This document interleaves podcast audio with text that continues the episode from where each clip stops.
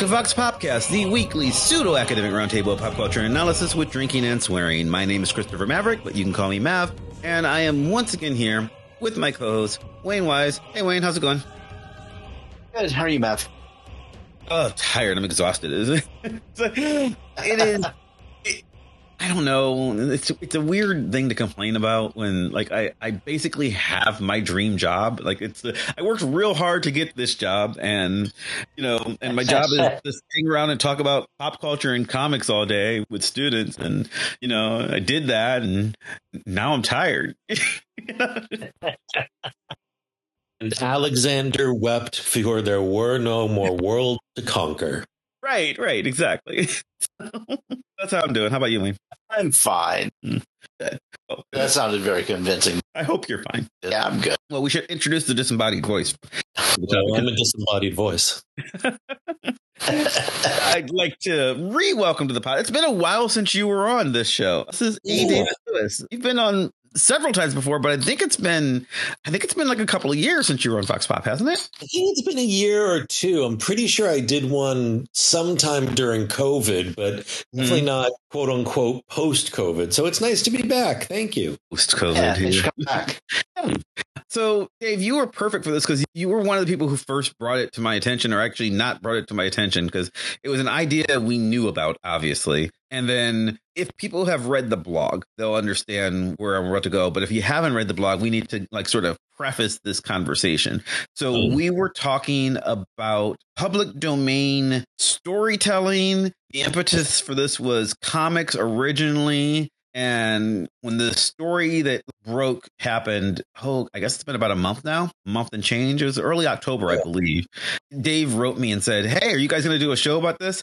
And, you know, we were talking about it. And the thing is, for the specifics of the original story, I wasn't sure if there was enough for a show, but I think the case brings to mind talking about a bunch of other stuff. So I guess we can talk a little about what happened and why it's an interesting topic. This is about public domain, and yeah. in particular, the story of Bill Willingham, who is the author and I'm going to use the word in quotes creator of mm-hmm. the comic book series Fables. And I guess over the course of many years, uh, Fables wrapped up publication, I think in like 2015. And even before it was done, there was a constant sort of back and forth sort of war over who owns the comic, who owns publishing rights, who owns the trademarks over the characters between Willingham and DC Comics. If you know anything about comics history, this is not remotely new. This is a problem that goes back, you know, to 1939 with with Superman and, yeah. and probably before. But like the question of creators' rights versus the company ownership of IP. And Willingham got frustrated to the point that he, I guess, talked to his lawyers. It, like reading his statement, definitely he didn't come up with this by himself. He definitely talked to some lawyers.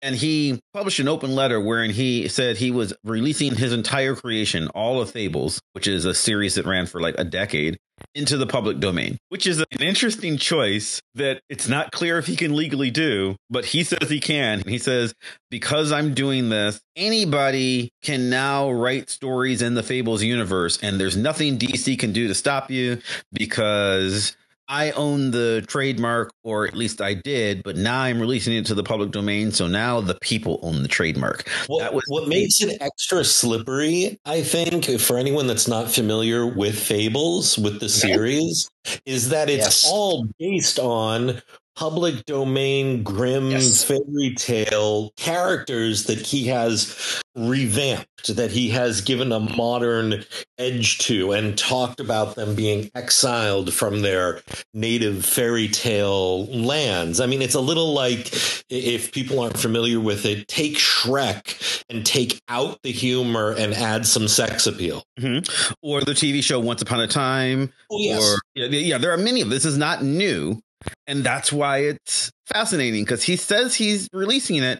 By the way, obviously, this was big talk in the comic book world for literally 24 hours until, or not even like 18 hours until the next morning when DC Comics could get their lawyers together to release a statement of basically the hell you say. Uh, you know, yep. no, Fables is not in the public domain. We own this. Slight, slightly more legal terms than that. Yes. Yeah, yeah, slightly, but basically, they they basically released the statement of bullshit. No, it's not in the public domain. He does not have the rights to do this, and and they will argue this out forever but that's where it stands as of a month ago and and I didn't think that was interesting enough like their fight is what it is and who knows how it's going to land and like there's been some people who are like yay Bill Willingham you know he's fighting for the little guy which if you know his politics he he is not he is fighting for himself but I do think he has an interesting case but I yep. agree with Dave. It is more interesting in that, like, I, understand where the law allows either Willingham or DC to have a copyright on the concept of Bigby Wolf, a character who is clearly the big bad wolf, but it feels ethically nebulous.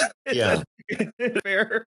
Like I'm no legal but, expert, certainly, mm-hmm. but I think one compounding problem here is I'm not sure an author can release things to the public domain. That is to it's say, clear that they can. Yeah, that they can decide not to uphold their copyright if someone right. tries to reprint their material or do a riff on their material. But mm-hmm. it's sort of, and Mav, we joked about this, that it's sort of Michael Scott from The Office just yes. yelling out, I declare bankruptcy without without there being really any legal mechanism for it short of 95 years of publication. And death. Like it, i mean 95 years of publication if it belongs to dc and if it belongs to him he has to die you know? Like in order to start the clock. So it's not clear that he can do that though it is also weird in that you can publish something that is in the public domain if you creative commons it. So there is that you know? Mm-hmm. there are ways you you can certainly it's how open source software works right if i write software that is in the creative commons i write it for the public domain then it is as such and you can open source something afterwards. But the nebulous part where I'm fuzzy on it, at least legally, and this is where the courts are going to argue, is he is at least claiming that he knows he doesn't own the copyright outright. That belongs to the publisher. He he says he understands that. But he's claiming that he owns the trademark to the characters, not the copyright.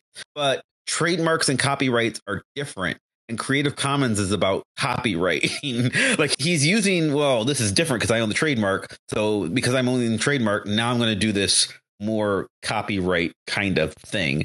And I don't know how any of that works. And I, I don't, don't, think you can unring that bell if you don't originally produce it again, like you said, with the Creative Commons license saying it's open to all, if it's originally copywritten or copyrighted, written, um, I'm not sure you can then undo that prematurely. I believe you can because that's how software works often. Like people, okay. people often open source their software after the fact. I don't, but again, none of us are lawyers and do not trust us. No, do not mistake right, us yes. for lawyers. but again, that's not even like this would be an interesting fight if it were Willingham had created just some random superhero for DC Comics, but he didn't. We are literally arguing about, or he is arguing about the concept for characters that started in the public domain and then they created a copyrightable version of them, right? Like like so the main characters of fables there's many characters but the main characters are literally the big bad wolf and and snow white right? Is that fair? Like i mean yeah. there's, there's also yeah. cinderella yeah. i'd say they're the biggest too. Yeah, yeah. yeah they're, they're the focus pretty much from beginning to um, and you know both of those characters have existed in the public domain for a couple of centuries now like for literally a couple hundred years. So I, you know he has a version of Snow White that inherits from the classic storyline of and the Seven Dwarves, and also the much less known but still classic story of and Rose Red, her sister. So uh, that's something. And he has a version of the big bad wolf that inherits from Three Little Pigs and from Goldilocks and you know other wolf based stories. Riding Red Riding Hood. Red Riding Hood. I said Goldilocks. I meant Red Riding Hood. Yes. So he's got a version of those characters, but like I remember watching The Charmings, which was a sitcom that I loved as yes, a Yes, I saw that. It lasted for like two minutes, you know. And then we had Once Upon a Time, which was was popular. There there have been lots of grown up versions of fairy tales. There's I mean, Disney has made their entire career over using public domain characters to make mega blockbusters in their cartoon series, you know, like The Little Mermaid, Snow White, whatever, right? And Disney runs into this all the time. Disney owns the copyright on the Snow White that appears with Dopey and Doc and Bashful, and you know the one that has the most classic version of what Snow White is, and they own the copyright on the most classic version of what we think of as Jiminy Cricket and Pinocchio. But those are not the original characters. They very recently, Winnie the Pooh entered the public domain, yeah. and hence the film that came out earlier this year of Blood and Honey, which you know everyone loved. Everyone love the Blood and Honey horror movie. yes, it tanked phenomenally because yeah. it, it's a film that exists purely to do something with the public domain character. So, you know, you always had the right to, like, he can't give us the right to do something with the big bad wolf. You always had that right. We, we could do something right now. Yes. you know, we could create our own version of that at this moment. And what makes it interesting, his version is humanish looking, but like that's been done before. That's easy enough to do. The the TV show Grimm did that literally all the time as well. Oh, that's right. Yeah, I forgot about Grimm. Mm-hmm. So it's not enough to make it human. It's not enough to put it in modern times because again, both Once Upon a Time and Grimm and the Charmings have all done that. like so so what is it that he's actually releasing? I don't know. There's sort of I mean, I didn't read Fables from cover to cover, but I read enough of it to the con- the conceit behind it is that these fairy tale characters are in exile from their homeland and I guess if you want to operate in that universe, that's the wrinkle that he added that they mm-hmm. are not in their native homes anymore, but are somehow. And from what I vaguely remember, Geppetto was a bad guy and and pursued them or something. I actually, before all this broke, I actually reread that entire series this okay, time. Since mm-hmm. it came out. And I, I you know, for the most part, I, I'm a fan. I like the series a bit, and he, he has some really interesting takes on characters. Yeah, and spoilers for something that uh, I, I, reread it. Anything with that length, there's some story arcs I like better than others, and some characters I like better than others. And um, but he did interesting takes on them. He, he took a lot of the basic ideas, he stood them on, on heads, making you know, the Bad Wolf, who was a villain in all the fables, making him one of the heroes. Certainly, mm-hmm. the cop in it. Yeah, there there were a number of storylines where not the big names were characters like Little Boy Blue, who appears in one nursery rhyme, and mm. Frog Prince, and Bufkin, who is one of the flying monkeys from the Wizard of Oz. and he does massive storylines with all three of them making them the really sort of grandiose heroes. And I, I found that interesting, taking the lesser known characters, these kind of unexplored little things, something mm-hmm. with. I found that fascinating. So yeah, I, I, guess I'm just talking about the series rather than the copyright stuff. But they're all certainly his version of Little Boy Blue is not really based on the poem other than the nursery rhyme, other than the name. That's the mm-hmm. only connection there is whatsoever. Uh, so, mm-hmm. you know, if you and I wanted to do a story about that version of Little Boy Blue, I'm sure DC come knocking. Well, would they? So here's the question I'm asking. Right. Yeah. Because all he's, I mean, all he's really doing is he's giving people his explicit permission to do fanfic. Yeah, which, which you don't need that explicit permission. Yeah. Oh, I mean, you sort of do, right? Fanfic is nebulously illegal, but like the industry, particularly the geekier industries, understand where their bread is buttered, and they know not to like, they, like they know to look the other way. Technically speaking, most things on archive of our own are violations yeah. of copyright and trademark. They are intellectual property violations that you could be sued for. But DC, Marvel, Disney, all these companies know that, hey, people are doing this out of love, and the people who are writing these stories are literally our biggest fans. So maybe we won't sue them. Maybe we will let's, just. Yeah, let's leave it alone. Right. Keep making money. Yeah. So, you know, so like he's doing that he's also I think he's arguing that hey, you can make a story about Bigby Wolf and you can film it and you can release it in theaters and you can make your billions and billions of dollars and you don't owe DC any money and DC would say again, the hell you don't, right?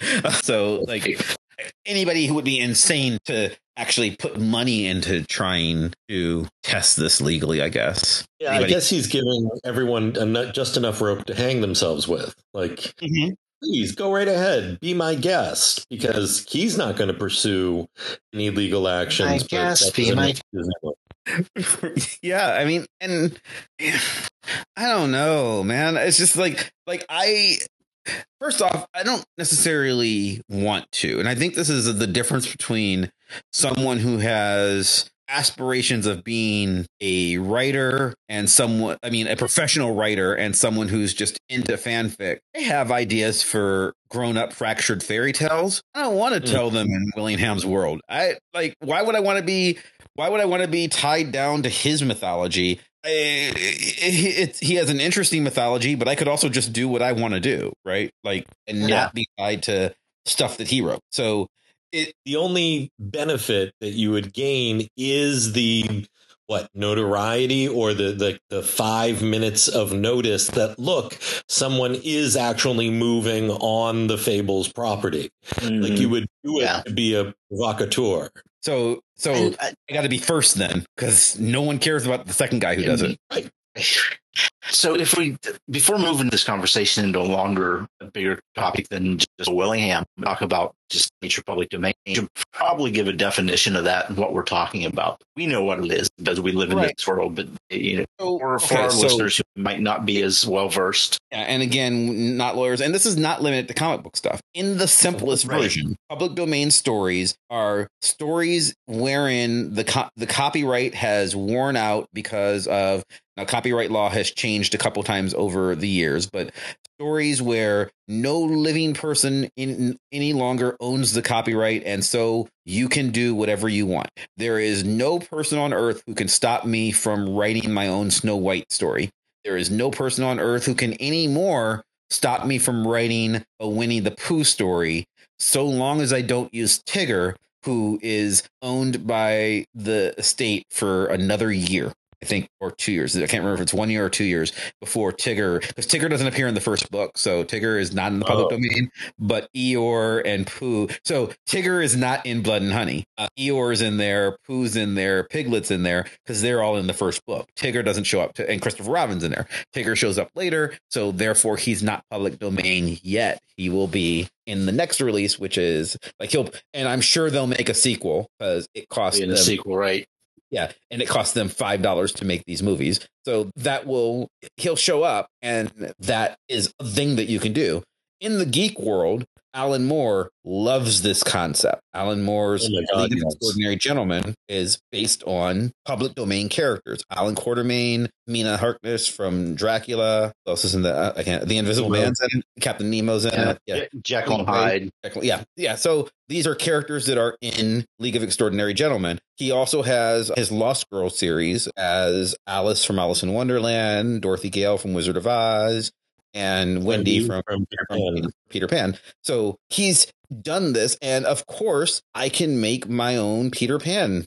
Lots of people have made Peter Pan movies. The you mm-hmm. know the version everyone knows might be the the Disney version, but there have been lots of attempts to do new versions of the of this franchise. I can do Pinocchio. I can do so. Nursery rhymes are in the public domain there are early 20th century things, late, you know, all the late 19th century and well, and early, you know, things are in public domain.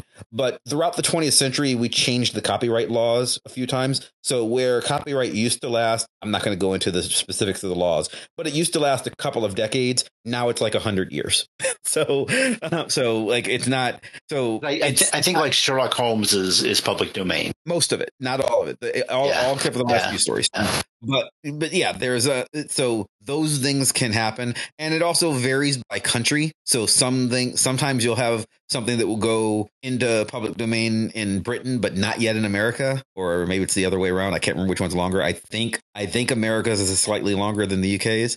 And there used to be a thing where you have to renew copyright. America is 95 years. Yes, 95 years for things that are corporately owned. 95 years after the death of the author for things that are owned by individuals. Okay.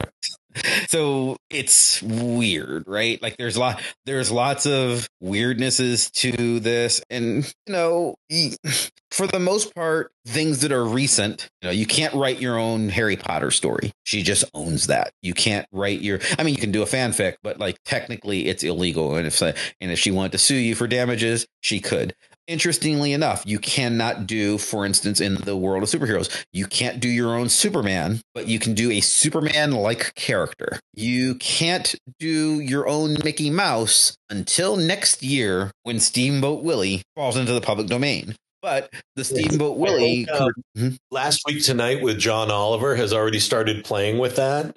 Yes, they're if using they, parody law in order to keep themselves like. But he's specifically said that I mean he's going out of his way to like irritate Disney because he wants to take advantage of it. Oh, yeah, but he's antagonizing them, and he and parody law is allowing him to get away with it, even though technically Steamboat Willie won't be in the public domain for another. It's November third as we record this, so for you know a month and 27 days. Like that's when it goes into the public domain. You can make a steamboat willie advent calendar. You can start ticking down. But like even those right? Like when steamboat willie goes into the public domain you will be able to use mickey mouse as he appeared in steamboat willie but not the later versions of mickey mouse. Like he didn't have the white gloves yet. So there are particulars about the way he was drawn are later additions that you will not be able to use, and Disney will absolutely. Sorcerer's Apprentice. He can't be wearing the yes. wizard hat. Yeah, yeah. But you can make him a wizard based on a different wizard based on the original appearance. It's going to be crazy, and I'm really looking forward to seeing because Disney is litigious, and you know they, but they they will do things. They will protect themselves if they feel like you are damaging their property, but you know, because they do still have trademark on Mickey Mouse, but they don't, they won't have copyright on the original appearance of Mickey Mouse anymore, which will be interesting because Disney made their fortune basically adapt. They didn't make their fortune from Mickey Mouse; they made their fortune originally from Snow White, and then adapting lots of public domain characters. So you know, I sort of appreciate the, the I appreciate the irony. The, yeah, the weirdness of companies like Disney or Warner Brothers, which Warner Brothers, for people who don't know, owns DC, and therefore they control, they ultimately control the ownership of Fables through, you know, a conglomerate of corporations. So, but like, uh, you know, they clearly like I don't know how you ever solve this, right? Because they they've also got characters in in the Sandman universe that are based on fairy tale characters. I don't know. Not only that, they have characters from like Nordic mythology. Also, all public domain. Yeah, yeah. Marvel, Marvel, and DC have both used characters. Oh, sure. Yeah, mythology. There's Hercules and Thor in both universes that are different. Like Thor and Hercules of the DC universe are different than the characters that appear in the Marvel universe. And you can tell them apart because one of them has Avengers ID and the other doesn't. Basically. and I mean, then you have like characters like there's uh, Erik Larsen who does Savage Dragon for Image Comics. He's also used those characters and he is very much also doing parody and making fun of their appearances in the Marvel and DC world, but he is doing something that is legally distinct in his own. So, you know. I think if you ever read the series Cerebus by mm-hmm. Dave Sim, Yes. There's an interesting case. I mean, he, he is himself a weird guy. yes. There. But interesting how he would parodize all sorts of other characters from other companies. And yet he got into his own legal mix, I want to say with McFarlane, yep. Todd McFarlane, when he was doing work for hire for him. So mm-hmm. he got like it became like an Ouroboros, like eating its own tail. you know, it is going to be very weird. I wanna. I don't know. I don't know how the Willingham case ends, but the ramifications of it are huge. Not because I feel like anybody, and maybe there are people who want to make a Fables movie without going to DC, but like I can't imagine anybody who has the money to actually build a you know a theatrical release film is going to risk that money on like Disney is mm-hmm. not trying to do this, right? And frankly, what about, what about something like like a podcast, a Fables podcast, or a Fables stage play, or a Fables yeah. operetta? I, I mean, I'm just thinking if they wanted to take the actual material and transpose it into another medium, that, that they can't do film because that's a violation of that's a violation of Warner Brothers Publishing. Like they can't just take the stories published by Warner by you know DC, which is owned by Warner, and then do can't just like make Fables the Vox Popcast audiobook and just like rec, you know record everything that they've done and then sell it. That's clearly illegal.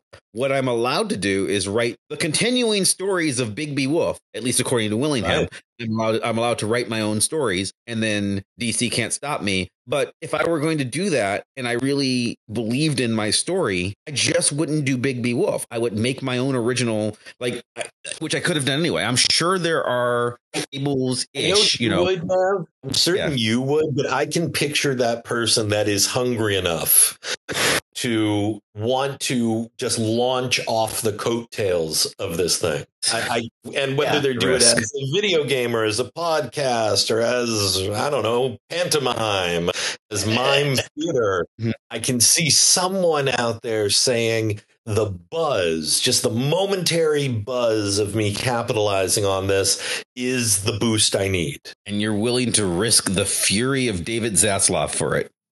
I'm not, certainly. I've stayed pretty safe in whatever public domain works I've played with, but yes. yeah, I, I can picture someone. At the moment. So oh. we should. The reason Dave's here is like you have written. I don't know what else to call it. Public domain extension comics. Before. Yeah, yeah, it's fair to call it that. I've mined things from the public domain that I have brought back into print. I've tried to resurrect after a fashion, uh, but for various reasons, not always for the same goal. I mean, sometimes it was because it hasn't been done in comics yet. Other times it's been because uh, I wanted the legacy of the thing not lost to the public domain. In fact, NPR recently did a thing where they took an extremely obscure public domain superhero and made it the mascot of one of their podcasts. So it can be, I believe the character's name was Microface, and I'd never heard of him before.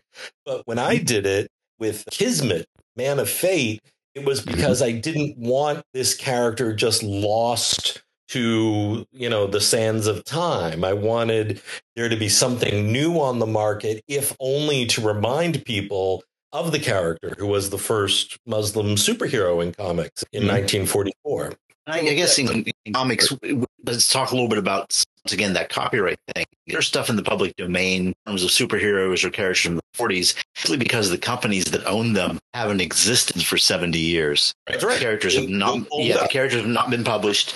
So, so mm. that gets past the however many years copyright is. Right, which at the time was like 20 and then you had to renew it yeah. and then the companies were out of business by the time the renewal came up. So, like the 95 years thing is relatively new. That's like relatively yeah, yeah. from the 70s. So, so like these so com- these companies from like 1941 who just did a they did a 5 issue run and then they mm-hmm. went out of business. There's just nobody there. There's nobody to and, and if if you just Google, you know, public domain superheroes, there's a huge list of them that any of us could do our mm-hmm. versions of. And a lot of modern companies have. You know, Dynamite did Black Terror and Gamma mm-hmm. and the original Daredevil, and that that was a case where he used the Daredevil Murdock Marvel Comics version of it, but they couldn't call him mm-hmm. that because of the Marvel version. So it was published as the Death Death Defying Devil. But those cop those characters, when I could do a Black Terror Oh, comic, oh, as long as we did Dynamite's version of it. And there have been several companies that have done so. The Daredevil ca- character that you're referring to, who, if you've ever seen him, you know, he has like a red and I think it's supposed to be red and black. It might be blue. There's always the the question in comics of whether or not like the bluish color is supposed to be black or not. But he is right. a split. He is a split bodied character that two tone character that I believe has appeared in Savage Dragon. I believe he's appeared in Astro City. Maybe hmm. he's been he's been re rebooted by many, I don't know, by many different comic book companies trying to like build on the legacy of this weird fan favorite character that just no one owns anymore. But then on top of that, like Femforce has several characters that do, uh, that do, that do this. I believe there's like different versions of like they have the Blue Bulleteer, who is a version of Phantom Lady that they could, you know, again, legally distinct enough for us to copyright, but it is just based on the original version of Phantom Lady, which is in the public domain, but most of Phantom Lady isn't. Most of Phantom Lady is currently owned by DC Comics, but because of this weird thing where certain things companies would, you know, people would go out of business and no one was mind minding the store. You know, there huh? are characters like that just sort of weirdly exist in yeah. nebulous no man's land. Tell you, I'll, I'll, tell you a funny uh, anecdote. When I was first doing research on Kismet, because I, I, was even unaware of him. I didn't grow up reading Kismet or anything. This like how many issues are there of the original series? Like just four, 10? just four. And he was just, yeah. There were four issues of Bomber Comics back in 1944, and he was one of a stable of heroes that they did adventures for. This was Gilberton Comics, and Gilberton only survived or is, you know, remembered mostly for being the publisher of Classics Illustrated. It mm. started as an imprint of the Elliott Publishing Company, then later became Gilberton. And so we still have Classics Illustrated. So I had to track down this whole thing. I became fascinated with it on an on an academic level. But then when I started thinking about it creatively, like, ooh, what could I do with this character? This would be fun. Is there are there more things to say with this character? I actually went to the current publishers of Classics Illustrated and basically asked for their blessing. Said, mm. I, I would like to do this. I think anyone has the right to to do this. How would you feel about this? And they basically, me, I don't want to have a fight. yeah, I basically said, Are you going to sue me if, if I do this? And they said, We're not going to sue you, but it would be lovely if you paid us for it. And I said, Wait a minute, hold on. You don't have the right to this character. They didn't renew the copyright on any of the other titles except for Classics Illustrated. And so they let everything else lapse. And so I said, wait a minute. So they can't charge you for something they don't own, right? You can't charge me for something you don't own. This is basically just me being like a generous soul. And I was not in any position to offer up just free money to them just so that we had happy feelings between us. And so I said, mm. Gosh, I'm sorry. I'm happy to credit the legacy of this and, and what you're doing in publishing now. But yeah, I'm not going to pay for nothing. I'm not going to pay for something that's free. Mm-hmm. Hey, Wayne, you wrote the you wrote a couple of books about King Arthur, right? Yeah, well, one, one very specifically. well, it'd be oh, lovely well, if you paid. You, I'll be right back with my checkbook. Hold on. the King Arthur. Well, yeah, I mean, like, like payment. well, suddenly yes. from Wayne. Hundred years later. yeah. I was similarly careful, and I want to say a little more reverential when I decided to work on an adaptation of Khalil Gibran's The Prophet which just mm-hmm. turned 100 years. It's the 100 year anniversary from 1923 to 2023. Knowing that Khalil Gibran is a relatively well known poet, philosopher, illustrator, painter, I really didn't want to run afoul of anyone because I don't think anyone but the Classics Illustrated people were even knew who Kismet was, whereas The Prophet is like an adored piece of work translated into dozens upon dozens of languages worldwide. So I had to tread much more carefully in in putting that work together. But again, it's well within anyone's right to, especially as I shifted media from free verse poem to comic book adaptation, graphic adaptation with Graphic Mundi. Maybe the shift in media made it a bit less precarious. I wasn't trying to republish a poem as it was without absolutely transformative in in in your yes it was mm-hmm. yes we were definitely transforming it justin renteria the illustrator and i were definitely trying to do right by the original poem not butcher it, not do anything violent to it, but at the same time make it a new product. You really think that Classics Illustrated even knew that they owned Kismet? No, Yeah, no, no. no, no. You, said, you said that, but you said no one else would have been aware of it. They have been aware of it if you hadn't said anything. Probably not. They probably knew somewhere in the recesses that Bomber Comics was something that they did at some point, but they Okay. couldn't have named the characters that showed up. This wasn't a, even a title character. This was one as part of an anth- anthology. So, yeah, I don't think if I hadn't raised raised it to them in good faith, you know, in like, hi mm-hmm. there, I want us to be friends. Yeah, I don't think they ever would have known otherwise. So, so as opposed to again, the Prophet, I don't think is you know like like is there a, an estate that even could have sued you or tried to? Like they're clearly out of copyright. Like there's uh, so there's no because that book's from you said 1923, right? And Yeah, that's right. He's been dead since the 30s. So like yeah, he's been dead a long time, and there is no family estate to speak Mm. of, unlike you know Sir Arthur Conan Doyle's family or. Frank Baum's family that are trying to hold on to their respective properties. But I did know that he was, you know, kind of a cherished figure in Right. Lebanon, in Paris, in New York. So I didn't want to invite um, I said we're not talking about we're not talking about just the legal. You're trying to show reverence to the fan base, to the community surrounding the work. You're trying to yeah, the, leg- you're the whole to right legacy. fans. Yeah, to the legacy. and to keep it alive. Yeah, and to keep it alive. Yeah, that's the idea. And I mean, the, part of the whole reason was I wanted to celebrate the original poem. I wanted to do something for the 100th anniversary, not just be a profiteer, you know, not just, you know, ride the coattails here, but Profiteer. I see a what you did there. Yeah, thank you.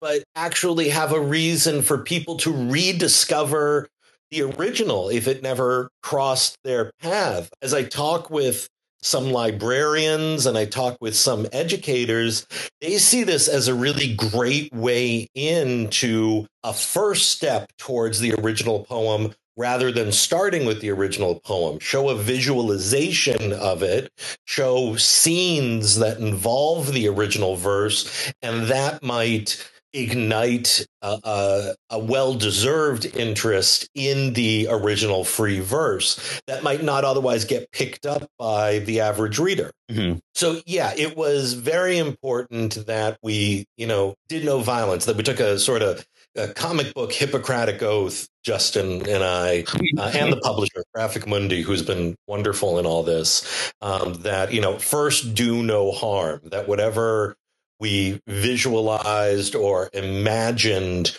wasn't something far away from what Gibran might have thought or wished for himself. He was both a writer and an illustrator himself, a painter and a charcoal artist. So I like to think that if comics had been, you know, the, the comics as we know them today had been a thing at the time, he would have given his own blessing to it. That'd be my hope. I'll never get proof on that one way Right. or the other, but I liked that as a guiding principle. Say you communed with the spirit, we'll buy it. Sure, yes. Gibran spoke to me. He came to me in a vision one night. oh, yay. I did actually do like a little mini pilgrimage. I live in the Boston area, and Gibran did live here for a while as a child, as an immigrant. And so I went to the memorial for him and just, you know, sat around, took pictures, but just tried to just soak in anything I could. I have no quantifiable way of saying whether that made it to the final product or not, but it made me feel good to do and not feel Mhm. like pirating something unduly. It's cool. You know, make sure So, we I have feel like Forrest Gump. So yeah, that's all I have to say about that. so. One of the things we're talking about is, you know, we said we don't know that Willingham has the ability to stop anybody anyway from doing. He certainly doesn't have an ability to stop you from just writing a Snow White story. Anybody can do that, or a Big Bad Wolf story. It's more about the connection to his world. But the weird thing is going to be, you know, we, we talked about this a little bit earlier. A lot of times people will do fan fiction because of a love of the property, right? So like right. I what I was getting at when I said, do I want to play in in his world or do I want to write my own fairy tale story, my own modern incarnation of a fairy tale? Like I don't want to stay in Willingham's world any more than I want to stay in I don't know, Angela Carter's or Anne Rice did a version of Sleeping Beauty. I don't want to play with her version. I want to do my own, right? I don't want to do Disney's either. So, uh, but then there certainly is the reason the fan fiction world exists, the reason AO3 exists is because people have a love of the property, right? So sometimes you do just want to, and I mean, I get this. Like, I, you know, certainly I probably have a Superman story in my head or a Batman story or a Spider Man story, you know, so like, sure, I could write one of those and then the you know the copyright police would come if i tried to publish it if i tried to make any money on it. So you end up with things like the 50 shades of gray world. So for those who don't know 50 shades of gray started its reality as fanfic for twilight. But then mm-hmm. the more she worked on it and the more fans she got, she's like, well, maybe I could just write for real. And then so she kept changing it and it became more about BDSM and less about vampires. And then she changed all the names. And then eventually she just had her own little world, which now has people doing fanfic of their own, right? So, so there's, I don't know. I mean, that's where I'm wondering, like, what is like there? I think I don't. We've done shows on fanfic before. I don't want to disparage fanfic. I think it's a art form. I think it's an important art form that gives people a connection with the material. I I I actually encourage it. I wish people did more of it. And I think you know, I grew up you know, up with stories of my, my heroes. And the internet allowed fanfic to spread. Right. You know, like when I was 10, I would write something and show it to my friend who read comics. So it, it's always been there. I certainly wasn't a threat to DC when I wrote my Batman. Right. Because like two people read it. Yeah, if that. And uh, but the but the internet your mom. yeah, she loved it. By the way, but the internet allowed suddenly. My boy, he'll write books someday. um, but yeah, you know, the internet suddenly allowed millions of eyes to be early software practice. I'm still mm-hmm. talking about fanfic. Mm-hmm. Um, but, but, there is, there's that whole, and you know, in copyright law is certain level of, yeah, they look the other way, but if you're putting fanfic up on your blog and not making any money off of it, it's really, it's not really an issue for the company. Like, right. Copyright law, it boils down to, can someone mistake this for original? Does this compromise our trademark, our, our copyright, our ability to sell this product? And if I write a Batman story and put it up on my blog, everybody knows it's not Marvel. I mean, John Byrne had been writing and drawing an ongoing X Men series and putting up on his blog for years now. Yeah. Marvel does not suit him for and well, and he's certainly far above the notice of like if I did it, they wouldn't know and they wouldn't care. Right. John Byrne, right. They know, and it's literally just you know. like like I essentially it's at a world where it's just like, look, if it just if it makes him happy and it makes the fans yeah. happy and no one has to deal with it like long as he doesn't make too much money right. long as he doesn't make a big stink of it they're just letting it go because yeah. it's yeah. easier than dealing with it it's easier eh, to do than anything else so he's clearly in copyright Oh yeah, and and what's the the comic strip that JL8, the comic artist by the name of Yale Stewart, and it's mm-hmm. the premise of it is it's the Justice League as eight year olds, and it's right. wonderful. It's so well drawn. But mm-hmm. he just started doing this on his webpage. Uh, and it was originally called Little League, and mm-hmm. Little League Baseball sent him a cease and desist order. And it's marvelous, but it's still not officially, as far as I know, it's still not officially licensed by DC. They haven't put books out.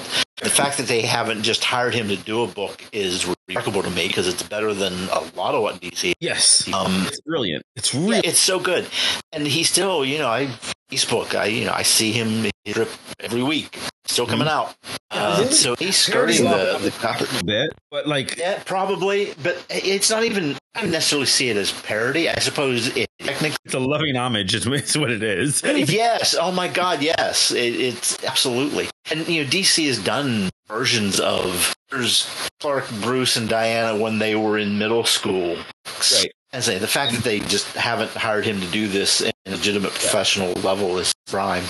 Isn't the longest piece of English fiction or English literature currently a fan fiction piece? Do I remember? I'm, I'm pulling that somewhere out of the back of my head, but it, it's some like Smash Brothers really? workup. Yeah.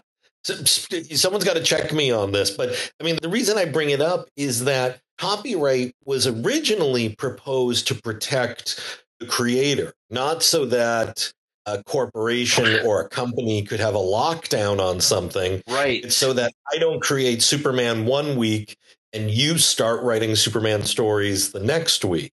And I'm just wondering if fanfic is the, you know, natural response to copyright being largely taken over by publishers and corporations. If it's the freedom to create that copyright originally supported and endorsed. So there's a few things. So so I'm seeing the Subspace Emissaries World Conquest is a fanfic loosely based on Super Smash Brothers and it is over 3,500,000 words as of the post that I see from 7 years ago but I also just found a, a forum post from earlier this year from March talking about Loud House Revamped in fanfiction.net by James Dean 5842, boasting a staggering 16 million words.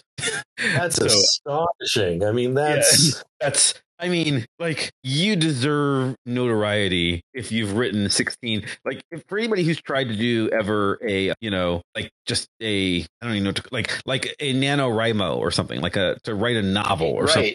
Or if you've ever written a dissertation or if you've ever written anything of any substance. Like I have, I teach classes where I have students who are terrified about the idea of writing a paper that's five pages long. You know, right. so that's like mm-hmm. 1200 words like roughly right it, it is 1300 ish you know somewhere in there this is 16 million words 16 i'm looking at it now it is currently 16,777,215 words spread across 2,253 chapters. Bravo, sir. Yeah. and, and, yeah, and it, it is, I don't even know what it's based on. I believe probably everything, you know, you know, at this point, because like, why wouldn't it be? I don't know that anybody's read. Like, I mean, how would you even read this? Like, yeah, like, like it would take a lifetime to get through this. So I'm impressed by the ability to create it because even reading it would just take forever. So basically posing fan fiction as like sibling to public domain. Like they both operate at opposite ends of this incredibly complicated and frankly artificial law. Mm-hmm. A law that was put in place not to protect corporations, but to protect creators and either you work on something under copyright or outside of copyright or in violation of copyright which fan fiction. technically is but it's not it's not enforced it's uh, and you're and there is that difference between corporations taking advantage and just and corporations should learn very early if you we publish your work, you own it. We own the copyright. And they just dated Shuster story. And everybody who worked in comics back then, or pretty much any other publishing thing, you know, Siegel and Shuster weren't thinking about copyright and what this meant when they did it. They were just no. happy to make a sale. Mm-hmm. And, but this was a, the, this the people was a deal at the time. Yeah, and and but the people running the magazine would see much farther ahead, understanding that if we own this, we can milk it the rest of our natural lives. You know? right and they milked it far greater than they that, like than they could have ever possibly dreamed. But that's part of oh yeah. That's part of the tragedy of it, right? Like, like Siegel and Shuster were two. I mean, Wayne and I, we just did. And in fact, go back a couple episodes. You'll listen to us talking at the the Superman conference in Cleveland.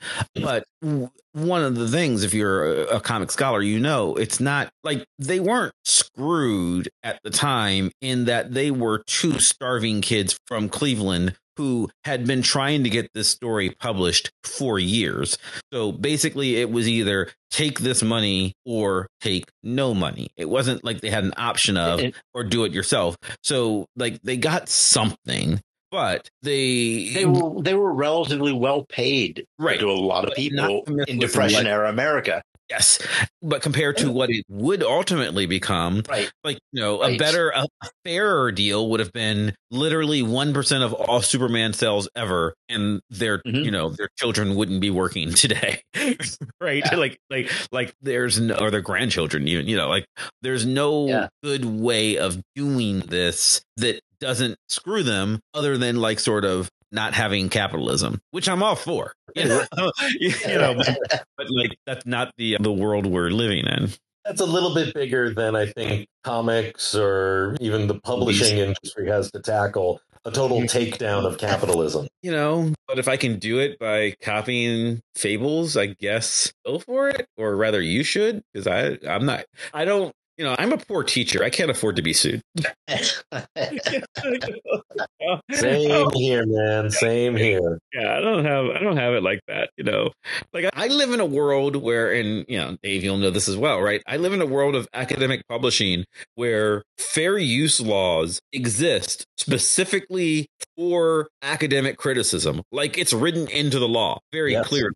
And yet yes. I live in a world where we publish books and people are like, I don't know know. Do we, do we want to put this? You know, you got we've got this book about Spider Man, but do we really want to put his picture in there and and and risk having to deal with Marvel? like, oh, and then the risk that he even appears on the cover or the word Spider Man appears. Yeah. Anywhere in the title. Yeah, it's a crazy dance that we do yes. when we're trying to cover a subject that we have every right to cover and yes. analyze and even promote, even if it's a positive analysis and a worthwhile literally, one. Literally our job. Uh, uh, so so currently I've talked about this on the show, I believe. Currently, I'm working on a book on Batman, so it's not Marvel, it's DC, but I'm working on a on edited collection on Batman and Batman characters. And there's a very real question of, you know, how do we get approval to publish artwork? Of bat characters in this book about bat characters literally mostly lovingly right like there's no and by the way i have no delusions this is an academic con- uh, it's, it's an academic text right you know if it sold 5,000 copies, I would, you know, cry. I'd be like, oh my God, so amazing. You know? Never should be mistaken for a Batman property. It's not going to put other, it doesn't jeopardize or risk no. the sales of any Batman titles being put out by DC. Right. Right. Nope. Nobody's nobody's going. Well, we could see the next Robert Pattinson movie, but Mav's got this book of academic criticism. Which one do we do? I don't know, man. no, like, Wouldn't it be amazing if your book kicked off a bat renaissance? If like the main sure. Batman properties in TV and film and print all got some bump because of an academic book. it is possible that I will outsell the domestic gross of the Flash. Oh, harsh. Yeah, it's not true. I paid money to see that movie in theater, so I feel like I, I feel like I've bought the right to make one joke about it. that's about what they made. So bad. It did so poorly. So anyway, we've resolved nothing because now we're just we resolved nothing. it's I, I I find it fascinating. I did want to talk a little bit about like the Fables case just because it came up and I mean yeah. it came up a month ago in our world and it obviously wasn't important. Like literally when we were booking shows, it's like, do we want to talk about this? Yeah, okay, but but I but when? Because we'd rather kind of you know we really want to bump our, our our killer show on the Superman conference? No, you know, like there were like, like we just had other things that we had to like keep like sort of shoving inside. So it's like it's a month ago, and I'm betting most listeners haven't even heard of the case because it was really big. It was really big in literally in the world of comic book criticism, academic comic book criticism, and even for us, this was a 24 hour news cycle, and then the story was done. I, I want to say it was 36 hours. 36, okay. Yeah, because we, we, had to have time for the because it was like the time that Willingham made his announcement. People talked about it for a day, and then DC made their counter announcement, and then you know by the next morning we were done with it. We're just like, okay. I haven't heard any updates. I literally so yeah, 36 hours, not quite. You're releasing the podcast so that when something huge comes of this, you can point right back to this episode. Yeah, we can revisit it, I guess. I mean, I don't know. I, I, I, do think that the concept is important. I not necessarily for doing fables or you know, and God forbid anybody try to do their own Superman or their own, but like I do think for instance, uh, Dave, what you've done is an interesting use of public domain law and a good use of public domain law. Like I like I would love it. It would be awesome to me if if we did live in a world where people were routinely making Superman content that was published, you know, high quality Superman content that was published and like everybody was just cool with it because honestly, I love JL8. I have no confusion whatsoever. I have yeah. an IQ over 10, you know, and I can understand that this little cartoon that I'm that I read on the web is not in the same universe as, you know, there's no marketplace confusion. Like the only thing it's really doing is copyright law is just making DC money by if anybody else wants to do anything. As I said, the only confusion with JL8 is the this isn't an officially licensed product, really? Why not? What's wrong with you? Right, yeah. right. And it's sort of, I mean, it's it is a weird way people attack things, and this is a different show. But you know, we, we talked a little bit about like uh, my definitely, and to a lesser extent, I'd say Wayne but you, I think you're going to agree. My distaste for canon and like how I, you know, mm-hmm. canon is the idea of canon. Canon is what I'm thinking about right now about this character. So as far as I'm concerned, JL8 is just as much the real Superman as anything that's happened in Superman the movie or Smallville or the comic book ever. Right? Some of those things more so. I don't care for. I don't care for the Superman portrayal in the Zack Snyder movies. I know some people do. I prefer the JL8 version to, to the Zack Snyder version. Yeah. And so, like, is there marketplace confusion? No. I know that one's blessed by DC, one's not but I also choose to just not care. And I yeah. like and I don't it doesn't confuse me any more than the fact that like when I've watched my nephew, my 8-year-old nephew talk about Superman and tell me a Superman story, I understand that his version is not being published by DC Comics and I'm fine.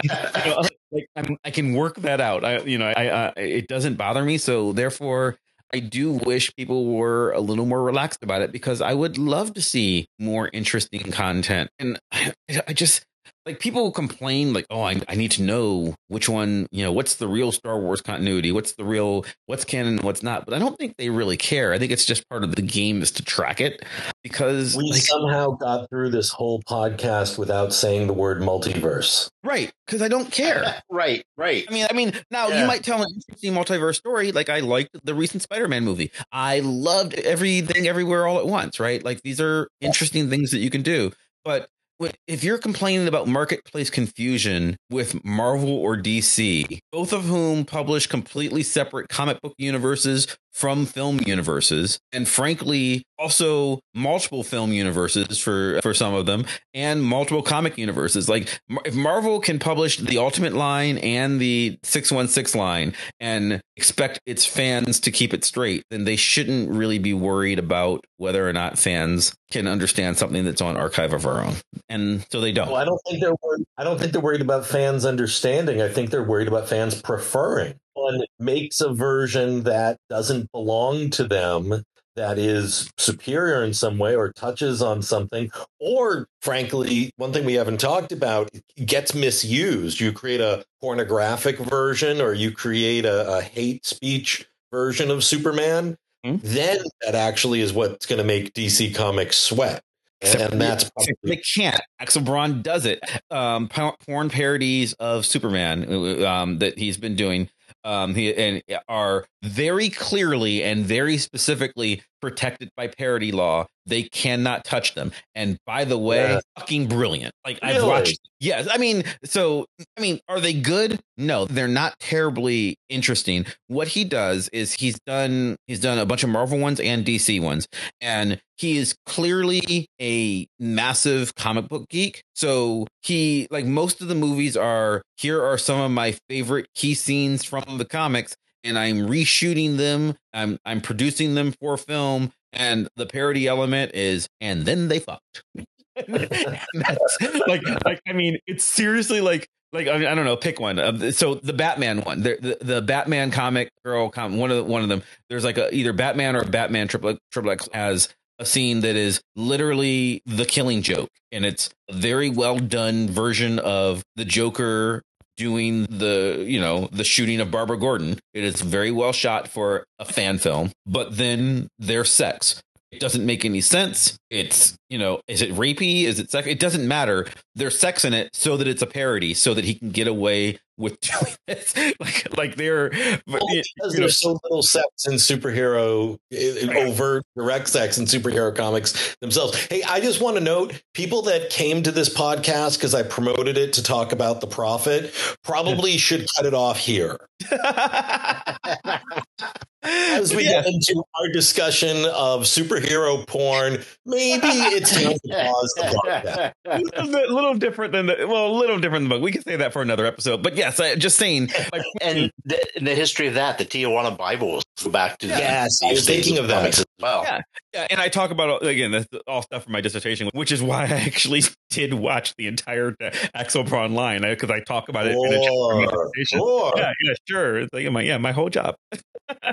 But yes, like it's weird, right? And there's no point in my head. The, the, point that I'm making is there's no point in my head where I go, wait a minute, did that happen in the real comics or was that an Axel Braun? No, I know which ones are which, and it's fine.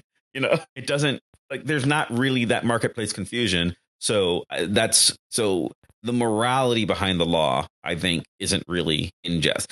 Like, I don't think to go back to Prophet, I don't think that you are being confused with the original work. Like, no, you're very clearly making it obvious that, like, this is a transformation, it is a, an adaptation of this thing. And, we, we, shout that on the cover and in the afterword and in the promotional material. We're super above board in that regard. Right. So I and again, no one's suing you there because everyone's been dead for a hundred years. I get it, right? Yeah, true but, also. But or nine well, ninety five years he's been dead, but the story's a hundred years old. So no one's going to sue you. But like conceptually, if you were to do that about something, it's a shame that you can't do that about, you know, some recent book or poem that is also beloved but happened to come out in 2018 or something. Mm-hmm. You know? That's my thoughts. That's a fair thought. Anyway, David, thank you for joining us. This was fun. yeah, great. thanks for coming back. Great. Thank you. Ask you what you want to promote. It was good talking to you. Know. Yeah. I've already promoted my brains out. I got nothing else to promote. Go read The Prophet. Yeah, it is linked in the show notes if you want to buy the book. That would be awesome. You link in the show notes. I will, I'll even link it with a little Amazon affiliate code. So for every copy of Prophet you you buy, if you click on our link, I think you know we'll make like a nickel or something. I don't know. Profit oh sharing is not great. I'm all in favor that, of that. That's that that's Spotify money there. Yeah, there you go. Wayne, what about you? Oh, okay, stop asking. but then I have no little ending bit. It's you know, I need to ask just so just so that you say you got nothing. Anyway, yeah, someday eventually it will once again have. So as day. always, you can follow me on Twitter or Instagram or Facebook or Blue Sky or Threads or uh, Mastodon when I remember they have it. Anyway, basically all the places always at Chris Maverick. You can follow the show on Twitter or Facebook or Blue Sky currently at Vox Popcast. You can follow the show's blog at www.voxpopcast.com, where we post about whatever we're going to be talking about next week. And you can leave us comments on this or any other episode. You can suggest topics. You can say anything that comes to mind. Sometimes we pick guests based on things that people say. Sometimes the topic suggestions, like leave David today, you know, become an episode. That's how we figure those out. If you enjoy the show, and we certainly hope you do, then please subscribe to us on iTunes or Spotify or Pandora or wherever the hell you get podcasts from. And do us a favor, leave us a five star review. If you leave us a five star review, especially on iTunes, Apple Podcasts, that boosts the algorithm, makes us more popular, and really helps us out. I would like to thank Maximilian of Thoughtform Music for our epic theme song, building ever so more epically and playing us out. I'd once again like to thank David for joining us. I'd like to thank you for listening, and we'll see you next time. Bye. Hey.